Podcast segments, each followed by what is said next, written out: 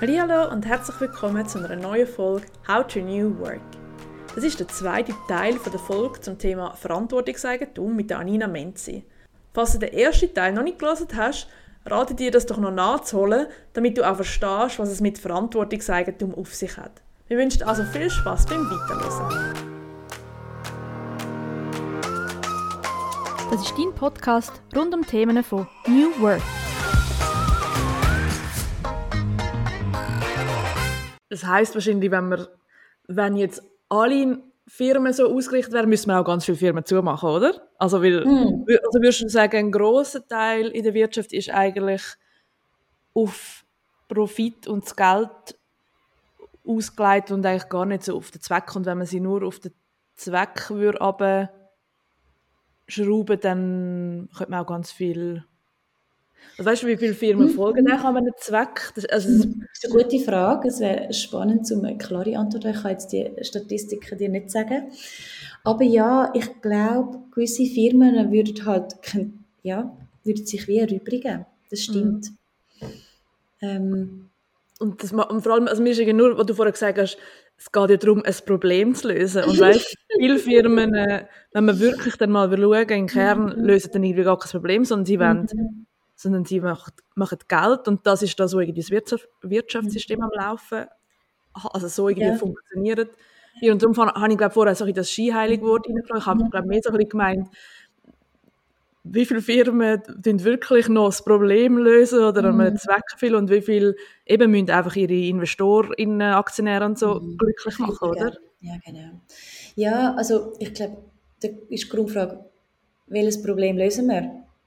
Ist, ist das Problem, das wir anfangen zu lösen, hat das etwas mit, ähm, mit der Gesellschaft zu tun, mit der Umwelt oder ist, ähm, oder ist primär etwas, wo du sagst, aha, unser Grundproblem ist, dass die Investoren eigentlich jedes Quartal auch, ja, Ausschüttungen wollen oder, oder, dass wir, das, oder dass wir selber genug Geld haben. Also ich meine, das, ähm, eben auch da, also ich möchte gar nicht so fest in das Wertige eingehen. Es ist nicht, dass das primär falsch ist. Also dass unser System hat ja auch mega viele Vorteile. Es ist jetzt nicht um alles verteufeln. ich bin da gar kein Freund. Ähm, aber ja, ich glaube, unser Wirtschaftssystem würde grundlegend anders sein. Ja. Aber wie genau, wenn du so auf die, auf die Masse würdest um, umwälzen, was genau würden die Konsequenzen sein? Wie gesagt, wir sind die Sachen auch am Ausprobieren, oder? Das ist schon, statt am Anfang. Und das heißt ja auch nicht nur, wie man am Zweck folgt, ist man dann nicht erfolgreich und, und kann keinen Profit machen. Also, Total. Also, also mega. Also, und ich glaube, Patagonia ist da zum Beispiel ein mega bekanntes und ein dankbares äh, Beispiel. Also es gibt ja viele Firmen, die nach diesen Prinzipien aufgebaut sind. Äh, größere wie Alnatura oder Bosch, wo man kennt, kleinere, die mehr aus dem Start-up-Ecke kommen, die, die auf Deutschland ausgerichtet sind, kennen vielleicht Ecosia, so der alternative Internetbrowser oder neue Narrative, wo New, New Work äh, ausgerichtet sind. Ähm, da gibt es ganz querbeet verschiedene Firmen, die sich so aufgestellt haben. Aber Patagonia ist von dem her eben dankbar, weil sie, sie ist halt ja, ähm, auch Patagonia macht Profit, oder? Das ist ganz klar. Und es ist das Konsumgut.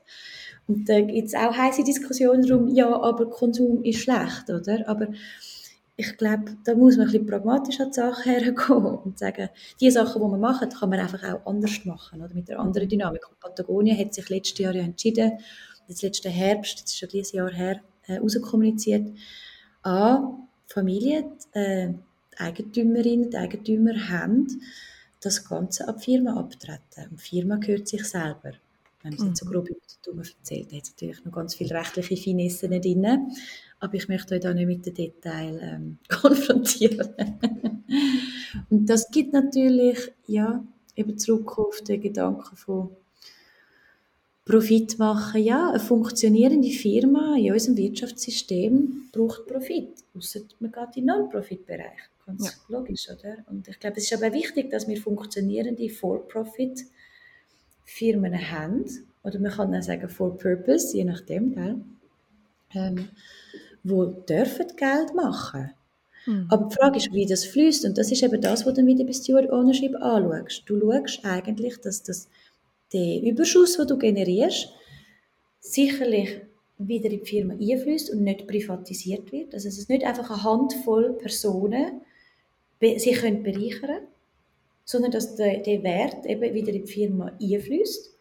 Und gewisse Firmen, Patagonia ist zum Beispiel auch eine davon, wo sich dann entschieden haben, hey, wir entschließen uns einen gewissen Prozentsatz, wenn, wir, wenn es uns finanziell so und so gut geht, wenn wir so gesunde wirtschaftliche Jahre haben, gewisse Beträge äh, in äh, ja, in gemeinnützige Zwecke äh, zu investieren, was es auch immer ist. Und es ist meistens vom, von der Firmenthematik näher, oder?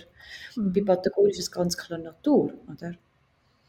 Ähm, Bewahrung von Natur und äh, Naturräumen, die wir haben. Mhm.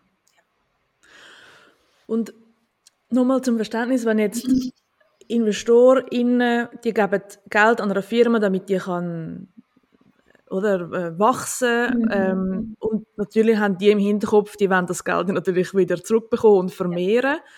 Du sagst, das geht schon, einfach nicht, es kann einfach nicht sein, dass dann die Investorinnen auch am Tisch sitzen und eigentlich Entscheidungen treffen, wo sie eigentlich gar nicht können mitreden Also, dass man das einfach auch trennt, oder? Also, es gibt vielleicht zwei Aspekte, die ihr kommt. Das, was du mega schön jetzt ausgezeichnet hast, die Trennung von, ähm, ich sage jetzt mal, Entscheidungs- macht und die, die das Geld auch bekommen. Also so in der, wenn man mehr mit der Begrifflichkeit äh, redet, wo, von Steward Ownership, redet man so ein bisschen Fruits of, Fruits of Dividends, also dann Right, right, of, right of Dividends, Right of Fruits, also dass du Recht, das Recht hast als Eigentümer zum vom Profitieren, also finanziell, dass die Dividenden ausgeschüttet werden. Ähm, oder wie es auch immer definiert ist. Und das andere ist ähm, äh, right, to, right to Vote, oder das Entscheidungsrecht. Und ja, du triffst das auch sehr gut. Das ist die Grundüberlegung, dass die zwei, wenn die zwei Prinzipien fasst, dass eben die Rechte getrennt werden.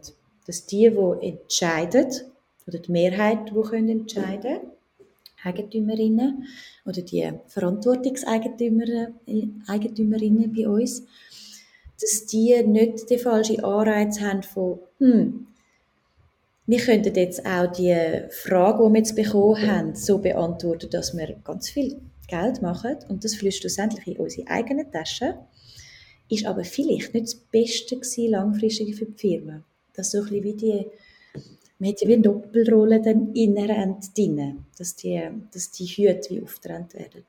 Und zurück auf das Beispiel mit den Investorinnen, ähm, dass ja, wir, wir reden halt ein bisschen auch, wenn wir jetzt auch von Kapitalgebern reden, und wir haben jetzt auch schon Beispiele in der Schweiz, die das erforderlich so abgeschlossen haben. Das ist vielleicht auch noch spannend zu wissen. Das gibt es, das existiert, das ist ein Fabelwesen. ähm, dass man halt sagt, das Kapital, das eingegeben wird in die Firma, das hat halt eine andere Komponente. Das ist nicht das klassische Venture Capital, wo wir kennen. Ähm, eben, ich tue jetzt wieder bei Silicon Valley andocken, wo, wo man halt schnell viel Geld machen möchte. Und halt der Investor, oder? Es wird möglichst risikohaft investiert, ähm, zum viel schnell rauskommen. Tut natürlich die Firma auch verleiten, zum eher risikohaft handeln, muss man dazu sagen, oder? Mhm. Das ist ein bisschen, ähm, kann eine gefährliche Route sein, die man einschlägt. Ähm, und das halt eben, wenn man in dem Konzept redet, dass es Kapital ist, wo halt geduldiger ist, wo halt wirklich äh, nicht den Druck auf die Firma legt, von ja, wir müssen äh, funktionieren, das Business sein, wir müssen irgendwo Profit machen, wir müssen Umsatz haben, aber in dem in dieser Geschwindigkeit und dem muss Sinn macht für den Unternehmenszweck. Und eben darum, man redet oft von geduldigem Kapital. Es ist ja auch das ganze Thema von alternativen Finanzinstrumenten ist mega gross am kommen. Man redet von Impact-Investoren. Ähm, aber ich glaube, auch dort ist es ganz fest wichtig, dass man auch auf der Investorenseite, und da rede ich jetzt auch gerne die Leute direkt an, wo, wo sich dort situieren, dass es mega wichtig ist, dass man nicht die alte Logik, die wir kennen, von den Investoren jetzt einfach auf das neue auf, auf einen neuen Inhalt münzt. Ich sage, in den 90er Jahren war es IT für die Investoren, jetzt ist es grüner geworden, jetzt reden wir von Impact. Aber oft sind Konditionen genau gleich gestrickt wie, wie immer. Oder? Es ist einfach ein, ein, ein anderer Inhalt. Und was wir halt mega fest sagen, hey, wir müssen halt auch das Gefäß ändern, die Struktur ändern. Und das fängt auch ganz, ganz fest beim Geld an. Mhm. Mhm. Und du siehst vielleicht auch noch die, die ein bisschen visueller unterwegs sind. Ähm, wenn wir von Steward Ownership reden, ist das ein neuer Ansatz oder neu in Anführungszeichen. Es gibt es schon länger, wir sind ihn einfach wieder am Beleben. Ähm, aber wo wir das Gefäß neu macht und nicht den Inhalt von einer Firma. Struktur wird angeschaut, Eigentumsstruktur. Und wir würden uns hüten davon, mitzureden, was der Inhalt, was der richtige Inhalt wäre von einer Firma. Also da sind wir wertefrei. Mhm. Ich glaube, das ist ganz, ganz wichtig. Da kommen wir wieder zu der Freiheit. Mhm. Wenn wir schon so philosophisch unterwegs sind. und, und was macht das mit Mitarbeitenden, wenn plötzlich das Eigentum bei der Firma ist? Das heißt ja dann, dass man als Mitarbeitende auch mitentscheidet, aber eben auch Verantwortung plötzlich mitträgt. Und man weiß ja schon so ein bisschen, wenn es plötzlich kritisch oder schwierig wird, ist man eigentlich ganz froh, es ist jemand anders, der dann Verantwortung hat oder die Entscheidung trifft. Wie, wie, wie kann man dem, wie, wie kann man das ähm, so strukturell einrichten, dass das, wenn es dann eben so wie kommt, dann auch die Verantwortung dort getragen wird? Also vielleicht als, als erste Vorbemerkung eine kleine ähm, Berichtigung, weil bei Steward Ownership heißt es nicht zwangsläufig, dass alle Mitarbeiter müssen in die Verantwortung von, von dieser Rolle von Eigentümerin, Eigentümer eingehen. Mhm. Aber es ist viel einfacher ähm, von der Struktur her so gelegt. Ähm, das heißt, du, man tut eigentlich, man muss am Anfang, wenn man die Transformation macht oder wenn man die Firma so gründet, je nachdem, sich überlegen, was sind denn die Bedingungen, dass jemand kann Verantwortungseigentümerin werden oder eben Steward Owner. Und was ist uns wichtig? Und das tut jede Firma ein anders definieren. Eben die Grundbedingung, was ich vorher gesagt habe, ist, dass die Leute näher bei einer Firma sind. Was das genau heißt, das ist ja recht schwammig formuliert, oder? Was das genau heißt, das muss jede Firma für sich selber überlegen. Darum sage ich auch, das ist wie ein Leuchtturm, wo wir setzen, die genaue Ausarbeitung und der, ich sage jetzt mal, der Headspace, den du musst eingehen, äh, musst du immer selber machen als Unternehmen. Und das ist auch ganz wichtig zu verstehen. Wir als Purple Schweiz geben dir nicht einen äh, eine Default-Vorlage und schau, jetzt kannst du Copy-Paste und dann hast du Steward Ownership. Gratulieren. Sondern wir helfen dir genau, um diese Frage richtig zu beantworten, was für die Firma richtig ist. Oder? Und eben für gewisse Firmen, also zum Beispiel, ich nehme gerne das Beispiel von Neue Narrative, für die, die es nicht kennen, das ist ein, ein Magazin von, von Deutschland, das sich ähm, auf äh, New Work spezialisiert hat und sich eben die neue Wirtschaft ähm, beleuchtet. Und sie haben intern eigentlich gesagt, hey, wir, wir wollen, dass unsere Mitarbeiterinnen und Mitarbeiter Miteigentümer sind. Und ähm, haben dann aber, das ist eben oft so, dass ähm, ich merke Genossenschaften auch oft, dass ähm, äh, nicht alle Mitarbeiterinnen das auch gutiert haben, eben, wie du vorhin gesagt hast, die gar nicht die Rolle haben wollen übernehmen von dieser Verantwortung.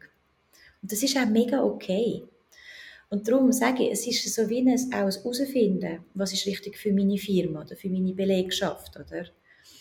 Ähm, aber man muss ganz klar sagen, dass Steward Ownership das mega vereinfacht, dass die Mitarbeiter mitreden können. Mhm.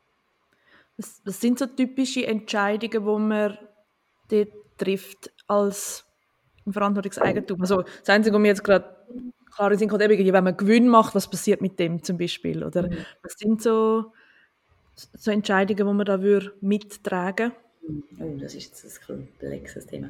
Ja, also, ja, also ich glaube, das Grundthema haben wir vorher schon angeschnitten. Wer darf entscheiden? Grundlegend.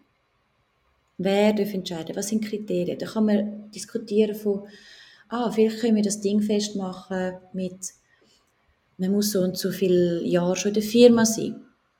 Oder, oder muss so und so viel Prozent arbeiten. Alle, die über 50 Prozent Pensum sind ähm, bekommen die Möglichkeit. Aber nachher natürlich immer so hm, mit der Überlegung vielleicht nur die, die wollen. Es, es wird niemand gezwungen. Das unterstreichen wir eben mega fest, dass bitte zwingen niemand zum Eigentümer werden. Also, weil das ist auch nicht, also das ist auch nicht rechtens, aber, aber einfach von der Firmenkultur her, oder? Und ich glaube, das ist eine grundlegende Entscheidung und es ist fast so gesund. Also wir sehen das ja in diesen Prozessen, die wir begleiten das ist so gesund, dass sich das die Unternehmerinnen und Unternehmer aktiv mal überlegen. Und nicht einfach organisch. Ja, wir sind Gründerinnen und darum haben wir die Entscheidungsmacht und das Entscheidungsrecht. Sondern, nein, wie, wie, wie wollen wir das definiert in unserer Firma? Und das sind genau die Überlegungen, die du musst machen musst, dass du es eben der nächsten Generation kannst weitergeben kannst. Was passiert, wenn die erste Gründer, Gründerinnenrunde ausscheidet? Aus, auch aus was für Gründen auch immer. Ich meine, wir wissen heutzutage, dass die Leute durchschnittlich, also nicht durchschnittlich, schon fast maximal drei bis fünf Jahre in einer Firma sind. Das ist der obere, das obere Spektrum. Was bedeutet, wenn die weiterziehen? Und das ist weise, wenn man das diskutiert hat und angeschaut hat und für sich gemeinsam eine Entscheidung getroffen hat, wo man nachher so weitergehen kann. Ich sage immer, ich mache immer so ein bisschen die Analogie zum Ehevertrag. Weil man schaut Sachen an und diskutiert Sachen, äh, wo nicht die angenehmsten sind. Aber man fängt an zu verstehen, wo die andere Position situiert ist und wo man sich selber situiert. Oder? Mit ein besseres Verständnis, in, welchem, in was man sich da bewegt überhaupt, oder? Und der Witz ist auch wie beim Ehevertrag. Der Vertrag kann dich schlussendlich von keinem Herzensbruch schützen. Oder von keinem Leid schützen. Das wissen wir alle. Ähm, aber äh, das Aufsetzen von einem Vertrag oder dort eingehen, tut dich, zwingt dich, dich mit diesen Themen auseinandersetzen und in einen Dialog zu gehen, sage ich immer. Und ich glaube, das ist essentiell. Und das ist auch das, was Steward Ownership macht oder den Effekt hat.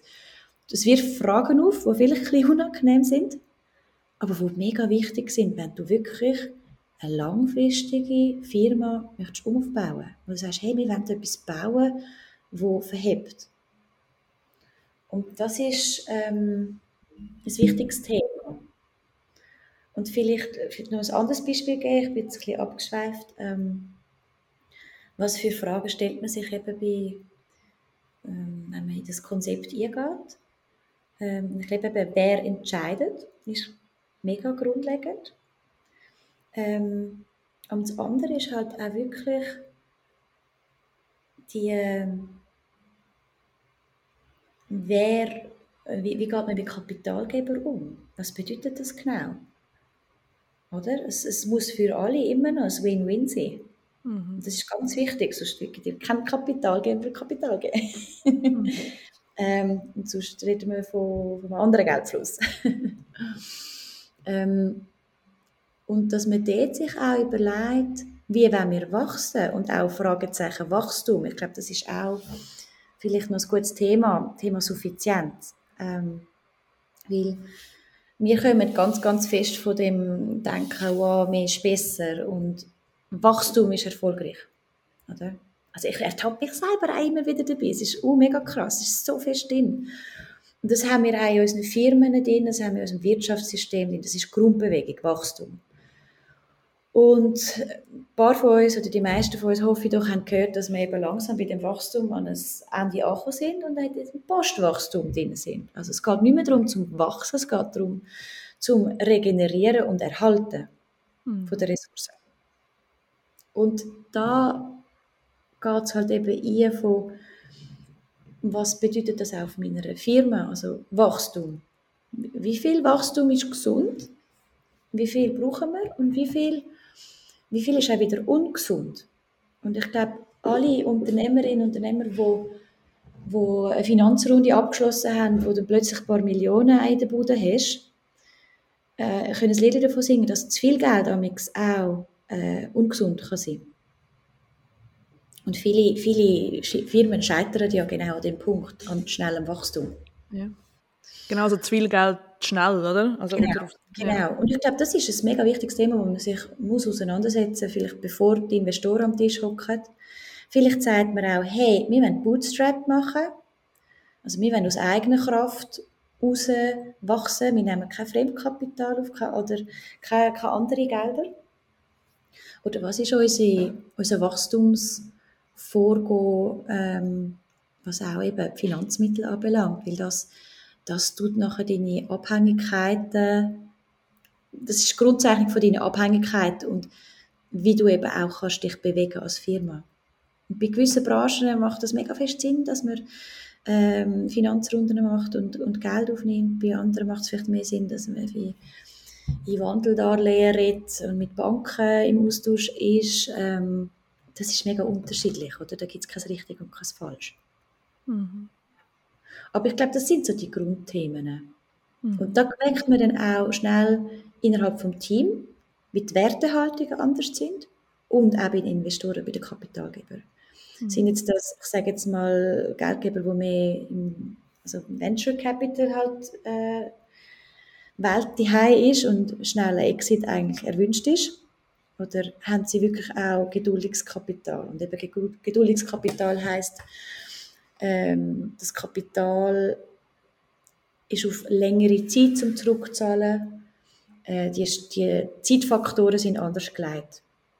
Und je nachdem auch, dass das Geld, das zurückfließt, also der Zins, sage ich jetzt mal, es ist eben mehr ein Zins fast, wenn man in, in, diesen, in Welten denkt, wo wir denken, ähm, wie viel muss man zurückkommen? Was sind die Bedingungen, dass überhaupt Zins kann zurückfließen kann, sogenannte Dividenden?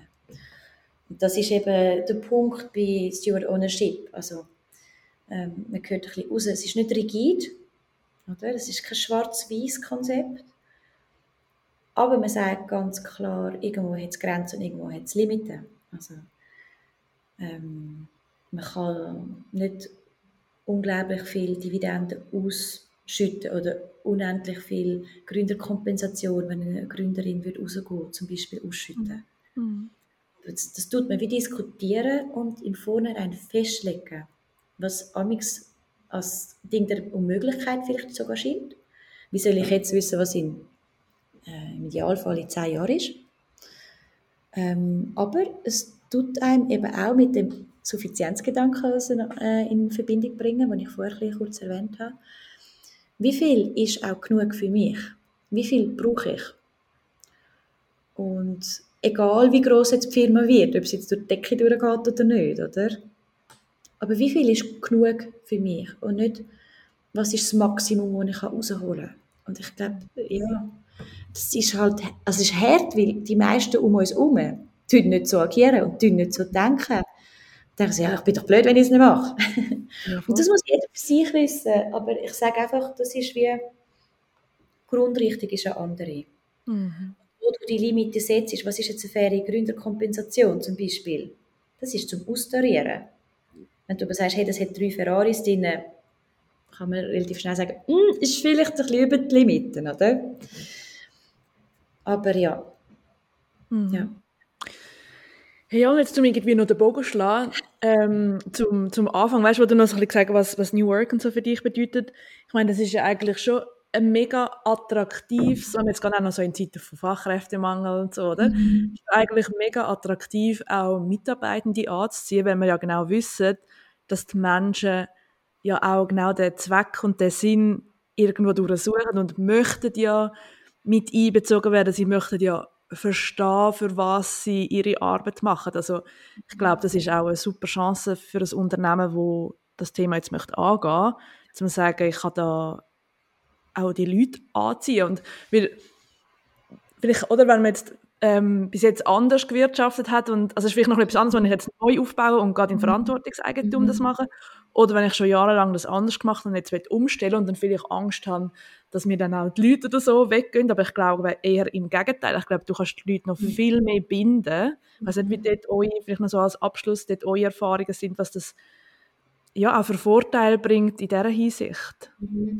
Ja, ist ein, ist ein mega spannender Aspekt. Und wenn wir ein bisschen mehr ähm, auf Daten gehen und Statistiken, ähm, gibt es zu dem Thema ähm, recht viel Zahlen und Fakten in Dänemark. Und ich habe vorher erwähnt, dass das ganze Thema nicht eine Neuerfindung jetzt von Purpose Schweiz ist, sondern das gibt es schon länger. Ähm, und die ganze Bewegung kommt jetzt eben recht aus, aus Deutschland raus. Aber es gibt auch Länder wie zum Beispiel Dänemark. Äh, wer wundert dass man wieder in den Norden blickt bei diesen Themen. Ähm, in Dänemark gibt es viele Firmen, die ähm, nach den Prinzipien von Steward Ownership funktionieren. Eher größere Firmen, äh, von Novodisk zu ähm, ja, diverse. ähm, und dort sieht man genau das, was du vorher angeschnitten hast. Ähm, dass die Firmen, die eben die Purpose-Orientierung im Mittelpunkt von der Firma ansiedeln. Das heißt, du tust ja recht bist du, du arbeitest sehr wertebasiert auch, oder? Bedeutet das, dass das sehr attraktiv ist für äh, Mitarbeiter? Also die haben, also die haben kein Problem, zum Leute zu finden oder behalten. Und auch behalten finde ich einen mega spannenden Punkt. Also der Turnover, der ist, ähm, der ist wirklich auffallend äh, geringer wie in durchschnittlichen Firmen, wo das eben anders handhaben, anders aufgestellt sind. Und ich glaube, das dringt überall ein bisschen durch. Die Firmen, die diese Sinnhaftigkeit, sage ich mal, leben, im Kern haben, und wo du auch weißt, die werden es weiterhin leben. Es ist nicht im nächsten Jahr einfach und nachher überlegen sie sich wieder ein bisschen anders und schwenken um, sondern das ist stabil gebaut, oder? Das ist so, ich habe mich darauf verloren. Ähm, das sind attraktive Arbeitgeber. Mhm.